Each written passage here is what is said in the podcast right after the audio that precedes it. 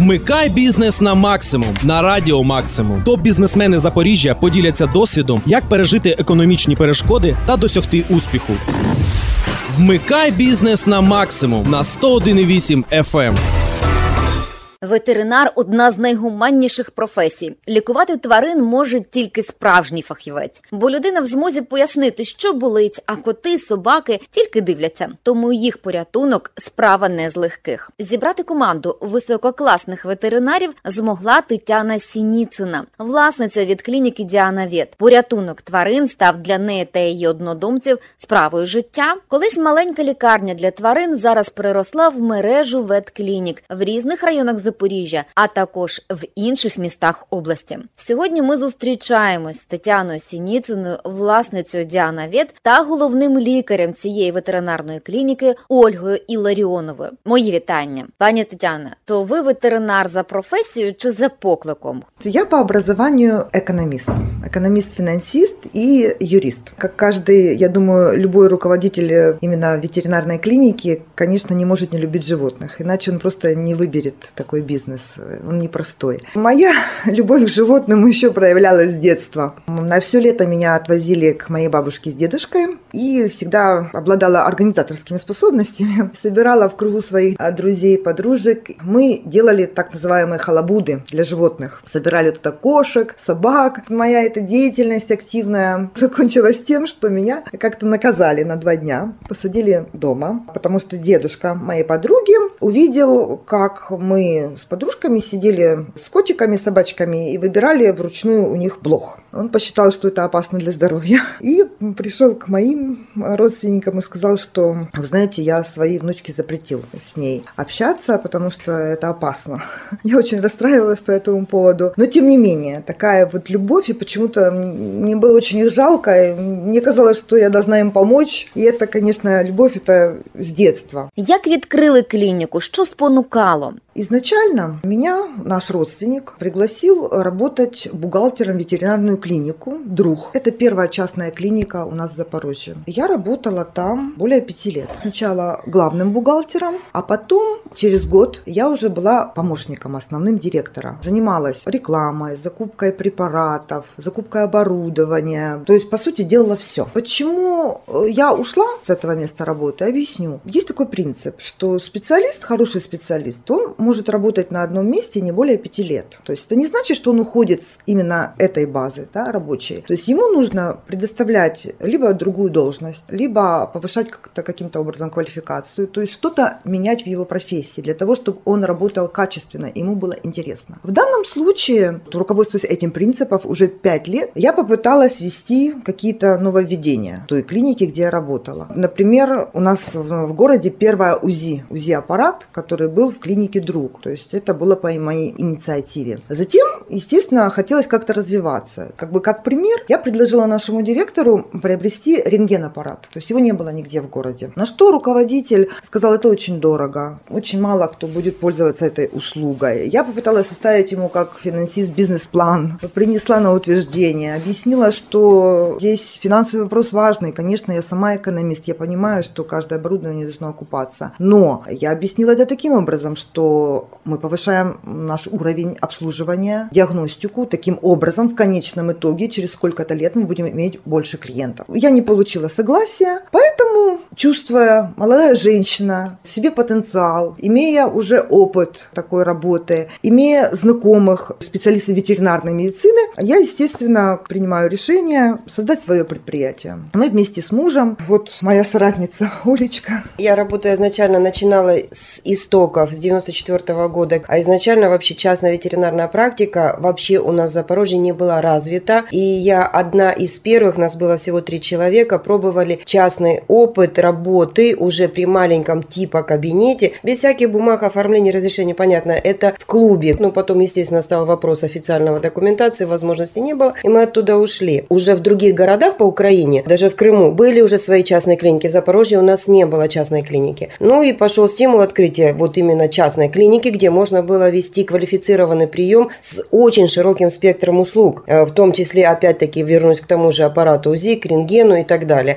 И что хочу заметить, действительно, действительно это с ее руки, с ее подачи появился тогда у нас первый УЗИ-аппарат, специализированный для, адаптированный, специализированный для животных. В Запорожье на тот момент такой услуги ни одна ветеринарная клиника не могла предоставить. И эту услугу делали нелегально, подпольно, через медицинские какие-то секторы. А дальше, когда стала необходимость о рентгенаппарате, опять повторюсь, не было рентгенаппарата ни в одной частной клинике еще на тот момент, а государственной тем более подавно. И опять пользовались услугами различных больниц нелегально, и все это подпольно. Ви відкрили клініку. Як вона виглядала на той час? Це був кабінет. Де вона знаходилась? Наша ветеринарная клиника находилась по улице Димитрова. Это Шевченковский район. Когда я открывала эту клинику, многие мои друзья, знакомые меня не поняли. Они сказали, что ты открываешь эту клинику очень далеко от центра. Кто к тебе туда будет приезжать? И мне даже пришлось не общаться, наверное, в течение полугода со своими друзьями, потому что я была уверена в том, что у меня все получится. Я верила в это. Даже не хотела с ними общаться по телефону, потому что они пытались меня переубедить. Ну вот мы сделали такой шаг. Спасибо, конечно, тем, кто был со мной вместе. В данном случае Олечка сейчас со мной рядом. Есть еще пять человек, которые вот по сей день работают вместе со мной, очень помогали. Значит, это была достаточно большая по площади организация. Помещение отдельно стоящее, четыреста пятьдесят шесть квадратов. У нас там был аппарат УЗИ, тот же рентген, о котором я мечтала,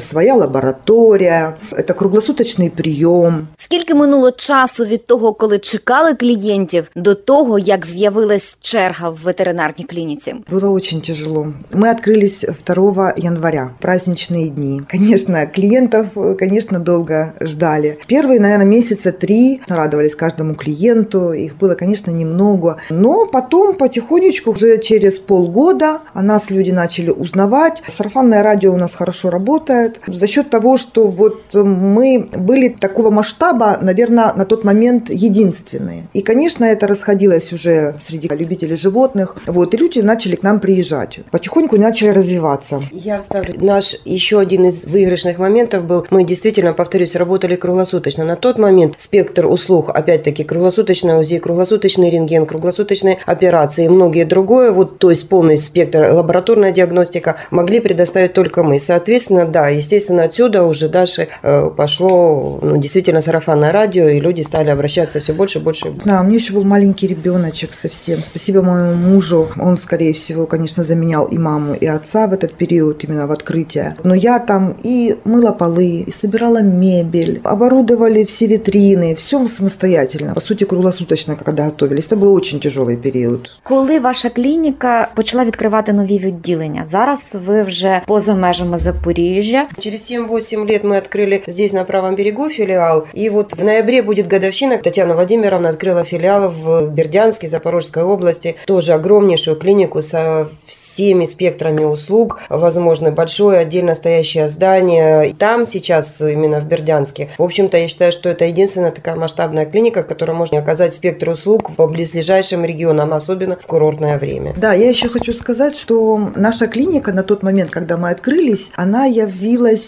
стимулом для развития ветеринарии вообще в городе Запорожье. Да. Тот же директор ветклиники «Друг» буквально через месяц приобрел рентген-аппарат. Этот аппарат, который я просила пять лет. Здоровая конкуренция должна быть. Это хорошо. Мы уже за свои годы вырастили столько специалистов, которые работают в других клиниках, которые открыли частные кабинеты. Некоторые уехали работать за границу. Мы гордимся. Ветеринарна медицина. Наскільки вона затребувана та розвинена в Україні і, зокрема, в Запоріжжі? Я зрозуміла, що коли починали, нічого не було. За цей час відбулись колосальні зміни. Да, конечно. Ветеринарная медицина, естественно, уже получила свое развитие. Сейчас проходят всевозможные семинары. Специалисты проходят курсы повышения квалификации каждые пять лет. Культура населения немножко выросла. То есть приобретаются новые породы собак, кошечек. Материально, возможно, некоторые люди уже имеют больше возможности приобрести какие-то редкие породы. Соответственно, сеть, интернет-ресурсы, да, на которых можно прочитать и посмотреть передачи, статьи, как лечат в других странах. Конечно, уже мы развиваемся. Именно в Запорожье я не могу сказать, конечно, что мы достигли уровня того же Днепропетровска. Днепропетровск, Киев, Харьков. Выше, да. Ну, к сожалению, нет. Но тенденция очень хорошая. Я бы сказала так, другие страны СНГ, бывшего, да, допустим, стран СНГ чуть больше продвинулись, чем наша, например, Украина в развитии именно оборудования, лечения домашних животных. Процедуры, как гемодиализ, искусственная почка, появились в ближайших странах нашего зарубежья. И вот буквально недавно только появилось у нас это в Харькове. И, естественно, нам есть куда стремиться, есть куда развиваться. Есть одна проблема очень большая. К сожалению, у нас работает мало фабрик и заводов по производству ветеринарных препаратов. Это вообще большая проблема. То есть нам приходится закупать препараты за границей и в России. То есть сейчас с учетом тем более ситуации, а еще плюс с этим коронавирусом, это вообще проблема. Поставок вообще практически нет. Аналогов этих препаратов нет. То есть качественно лечить животное мы просто не можем. Мы согласны пользоваться нашими отечественными украинскими производителями. Когда-то, помню, появилась вакцина фунги-канифел нашего украинского производителя. Дали ее на апробацию, мы ею начали работать и были довольны результатом. Но, к сожалению, все. Год-два прекратили производство, хотя результаты были положительные. Ну и так далее. И многие другие антибиотики нашего украинского производства, витамины, ну прочие другие препараты, кардиологические препараты. Мы почему-то вынуждены пользоваться импортными производителями. Я бы с удовольствием работала нашими украинскими, но их нет. Я считаю, что это ниша вот для предпринимателя. Это свободная ниша производства ветеринарных препаратов. Но спрашивая своих каких-то коллег, которые тоже работают в ветеринарной медицине, почему вы не станете производителем, все объясняют так. Очень большая бюрократия, сложность получения всех разрешений, налогообложения и так далее и тому подобное. Ви сказали, що карантин позначився на поставках ліків. А як загалом пережили карантин? Значит, нам запретили работать в течение, наверное, двух недель. Это было двух или трех недель. Мы работали в онлайн-режиме. Все наши специалисты являются еще и волонтерами. Я являюсь президентом волонтерской организации по защите прав животных. И все же мои специалисты еще являются волонтерами. Поэтому мы, привлекая волонтеров, работали в онлайн-доступе. То есть таким образом помогали, просто рассказывали людям, там, войдите просто в такую-то аптеку, хотя бы купите тот препарат, уколите в такой-то дозировке и так далее и тому подобное. Было очень тяжело, конечно. До ветклініки Діана Вєт відправляють з інших лікарень для тварин, бо у вас є сучасне обладнання для обстеження. Тобто ваші відділення ветклініки – це оснащені медичні центри. Які послуги ви надаєте? В Запоріжжі не во всіх клініках є цифровий рентген. У нас є цифровий рентген, тому, звісно, багато клініки дають направлення и отправляют нам на это обследование. Затем у нас вот у единственных есть автоматический биохимический анализатор. Поэтому тоже с многих клиник отправляют нам сделать просто анализы. Часто, конечно, многие кабинеты и клиники не работают круглосуточно. Случаются разные случаи экстренные, поэтому тоже, когда хозяин животного звонит своему там любимому врачу, он говорит, что сейчас я не работаю, подъедьте там в ветклинику Діана Вєт. Они приезжают к нам. Очень часто направляют к нам на обследование на УЗИ. И очень часто в связи с проблемой, это трансмиссивные заболевания после укуса иксодовых клещей, к нам направляют на анализы. Мы можем провести быстро экспресс-анализ на наличие данных трансмиссивных заболеваний в крови животного. Мы, естественно, проводим весь спектр вакцинации как котов и собак инфекционными заболеваниями, бешенством. Также мы делаем чипирование. У нас заключен договор. Чипирование в нашей клинике является достоверно официальным. Мы отправляем всю информацию в Киев, в единую базу. Иногда делают чипирование заводчики или в клубе. К сожалению, сталкивались с такой проблемой, что это неофициально. Да, ввести чип – это как, ну, приблизительно, допустим, одеть сережку в ухо. Чип вводится под кожу, да, электронный. Одно дело сделать эту манипуляцию, но дальше нужно довести документацию до конца, чтобы это было сделано. Мы это можем. И мы, естественно, официально отправляем всю информацию, в общем-то, в Киев. Также мы проводим различный спектр операционных услуг. Естественно, лечим терапевтические заболевания, лечим инфекционные заболевания. Мы имеем отдельно блок, где мы можем осматривать и лечить инфекционных животных. Также мы оказываем стоматологический спектр услуг. Хто ваші пацієнти? Наскільки складно лікувати їх? Ви стільки років займаєтесь цією справою, за цей час помітили зміни в кількості та видах домашніх улюбленців? В основном, конечно, наши пациенты процентов на девяносто являются кошечки и собачки, но есть попугайчики морские, свинки, крыски, даже был верблюд и игуана. Приносили нам мишек, питон, хамелеончиков, различные виды животных. Птиц широкий спектр. Чаще всего, конечно, идут попугаи. Иногда либо подбирают на улице, либо дома живет у человека. Из соколиных птицы были, филины, совы были, голуби, белочки. собачек тоже приносят. В Бердянске косуля была, да. То есть есть редкие, в общем-то, животные, конечно, попадают. Да, есть определенная мода. сорок лет назад, помню, была мода на шотландскую овчарку. Пекинесов очень много было. Пуделя, особенно пуделя, карликовые да. пуделя, это было очень модно. То сейчас вот этих собачек уже очень редко увидишь. Ну, допустим, в своей клинике. Сейчас появилась мода, ну, она уже как бы давно, йоркширский терьер, бигль, очень да, красивая очень собака, много, да. да. Но скажу из своей практики, что мода не поменялась, на мой взгляд, только на одну собачку, это немецкая овчарка. Вот все годы она всегда популярная. Ви з такою любов'ю розповідаєте про тварин. Ви та ваші колеги часто підбираєте на вулиці тварин, яким потрібна допомога. Дома у вас багато улюбленців? Да, действительно, у нас, у каждого сотрудника не одно животное. И все эти животные не являются там какими-то породистыми или из каких-то клубов приобретены. Они все с клиники. Потому что бывает, открываешь утром дверь, лежит у тебя корзинка с котятами. Такие хорошенькие люди и кладут, что ну нет денег, возможно, у них. Они положили, иногда записку кладут, иногда даже и денежку когда-то кто-то положил. Естественно, куда их девать? Конечно, все разбираем себе, своим знакомым. У меня сейчас только осталась кошка и собака, но до этого было четыре-пять собак, трое котов было. Сейчас уже просто они все давно уже старички умерли. Осталась сейчас только одна кошка, одна собака. Вот у Татьяны Владимировны да, у меня семь кошек семь. И ежики. Ежики и попугай. Понимаете, ну всех-то мы не можем приютить. Был случай, например, у нас принесли животное, у него была сильная травма конечностей. Нужно было делать дорастающую операцию. Нам оставили это животное, сказали, что обследуйте его, мы потом придем его заберем, этого котика.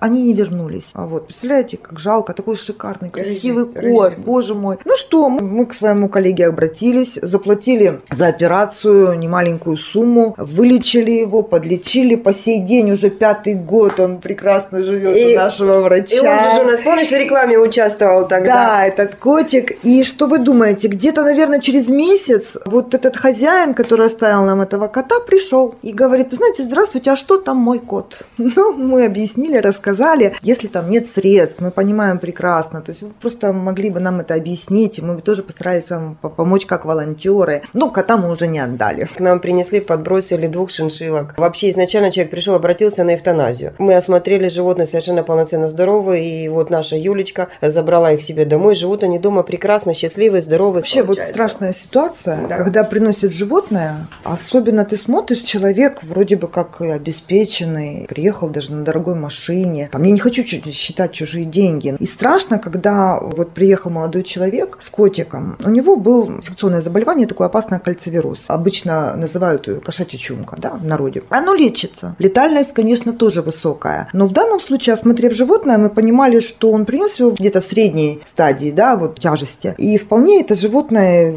имело шанс на излечение. Когда мы сказали, сколько будет стоить лечение, он сказал, о, это так дорого. А сколько стоит эвтаназия? Мы вообще в шоке. Мы, мы, мы говорим, мы не делаем эвтаназию животным, это только в крайних случаях. То есть, если это уже биологическая старость, это уже возраст, действительно. Это заболевания несовместимы, в общем-то, с жизнью. Да. И последние дни или часы жизни этого животного доставляют ему просто мучения. То есть, да. Естественно, избавить животное от мучения. Очень часто, конечно, поступают звонки. Вот мы переезжаем, мы хотим усыпить наше животное. Мы, естественно, отказываем в этой услуге, потому что полноценно здоровых или имеющих право на жизнь, однозначно эту процедуру мы не проводили и проводить никогда не будем. Да, это наш общий принцип. Это действительно так. Почему у нас возникла идея создания волонтерской еще организации, притом мы оформили ее официально, свою деятельность, именно по той причине, что есть люди, вот, допустим, пенсионеры пришли, мы знаем ихнюю пенсию. Так вот эти пенсионеры еще приходят регулярно на лечение. И борются до последнего. Борются до последнего, то есть тогда просто становится жалко, то есть мы принимаем решение о том, что там обслужить их бесплатно или там подарить какое-то лекарство. Или... Уже принимаем решение и, конечно, оказываем как можем эту помощь. И мы безмерно благодарны таким людям, от таким людям, що вони є взагалі. Чи правду кажуть, що ветеринари іноді перекваліфіковуються звичайні лікарі і навіть дитячі педіатри? Да, это действительно очень часто. Значит, объясню. Ветеринарная клиника – это лицензированный вид деятельности. Нужно получить лицензию.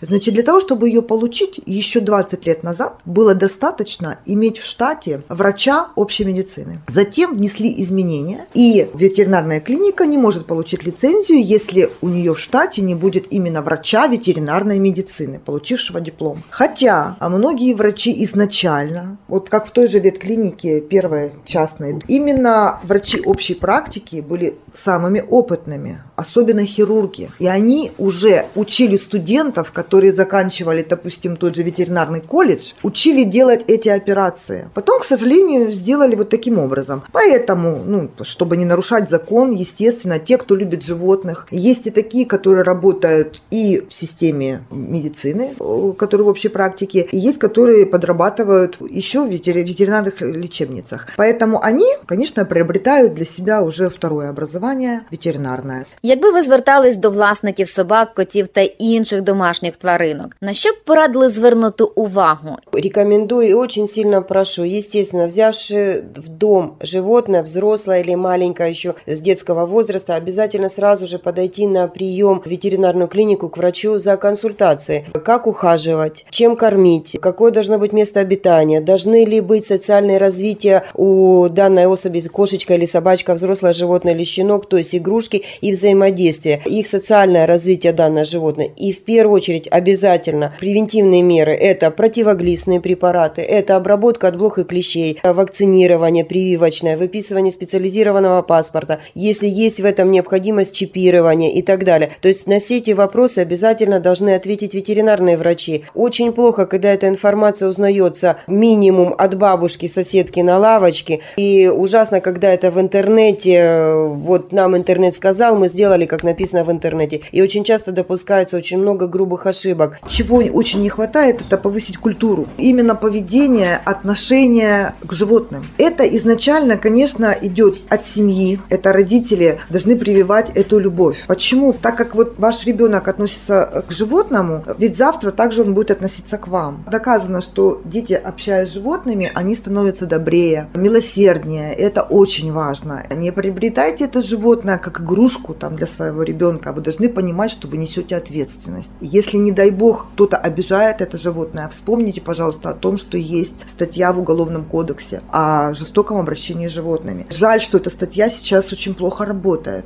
Были очень страшные случаи, и, к сожалению, и мы носили жалобы в правоохранительные органы, на что принимают нас заявления, над нами смеялись. Да что мы собаки, да, обидели? У нас тут вот людей убивают, и ничего. Это очень страшно. И хотелось бы, чтобы каждый начинал с себя. Поэтому нужно повышать культуру. Вот хотелось бы попросить, и если вот в случае действительно уехал человек, вы всегда можете обратиться к нам. Мы всегда подскажем, куда можно обратиться и как можно помочь этому животному, чтобы оно не оказалось на улице. Еще обязательно не забывать, что наша зона Запорожская область находится в зоне риска касательно бешенства. Поэтому раз в год обязательно нужно делать прививку бешенства. Это очень важно. Обязательно должен быть паспорт у животного, не забывать об этом, потому что не дай бог это животное кого-то, пусть даже любя или там нечаянно укусит, да, то есть у вас есть паспорт, и этому человеку будет гораздо проще. То есть не нужно колоть множество уколов, понимать, что животное привито от бешенства, можно не бояться. Хотелось бы, чтобы все об этом помнили и знали. Дякую за цікаві історії та корисні побажання у ветклініці Діана Вєт. Її власниця Тетяна Сініцина та головний ветеринарний лікар Ольга Ілларіонова, героїні сьогоднішньої програми «Бізнес на максимум». Вмикай «Бізнес на максимум» на сто один і вісім еф ем. Програма була виготовлена за підтримки медійної програми в Україні, що фінансується Агентством США з міжнародного розвитку і виконується міжнародною організацією Інтерньюз. Ця програма зміцнює українські медіа та розширює доступ до якісної інформації.